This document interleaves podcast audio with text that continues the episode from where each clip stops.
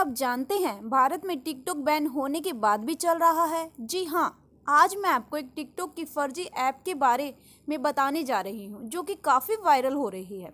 क्या आपके पास TikTok download करने के लिंक आ रहे हैं? यदि हाँ तो हो जाइए सावधान।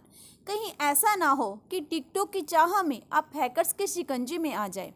ये लिंक साइबर अटैक का संकेत है। हैकर्स ने डुप्लीकेट टिकटॉक ऐप बना ली है।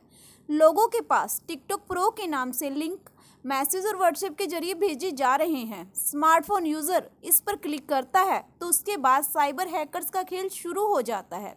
इस लिंक के ज़रिए बहुत से यूज़र्स फ्रॉड का शिकार हुए हैं और पिछले एक सप्ताह में दर्जनों केस सामने आ चुके हैं।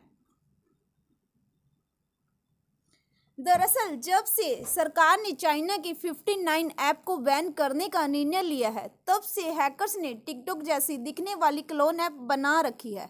इनका लिंक जब आपके पास आता है और इसको जब आप डाउनलोड करते हैं तो यह ऐप आपसे मीडिया गैलरी समेत डेटा आदि की परमिशन मांगती है। और इसके बाद हैकर्स आपके फ़ोन से सारी ज़रूरी जानकारी और फ़ोन में विभिन्न शॉपिंग साइट्स आदि में डाली गई डेबिट और क्रेडिट कार्ड की डिटेल चोरी कर लेते हैं। लोग इससे परेशान हैं, खासकर वो लोग जो इससे पैसा कमा रहे थे या जो लोग इससे मनोरंजन कर रहे थे। इसी का फ़ायदा हैकर्स उठा रहे हैं।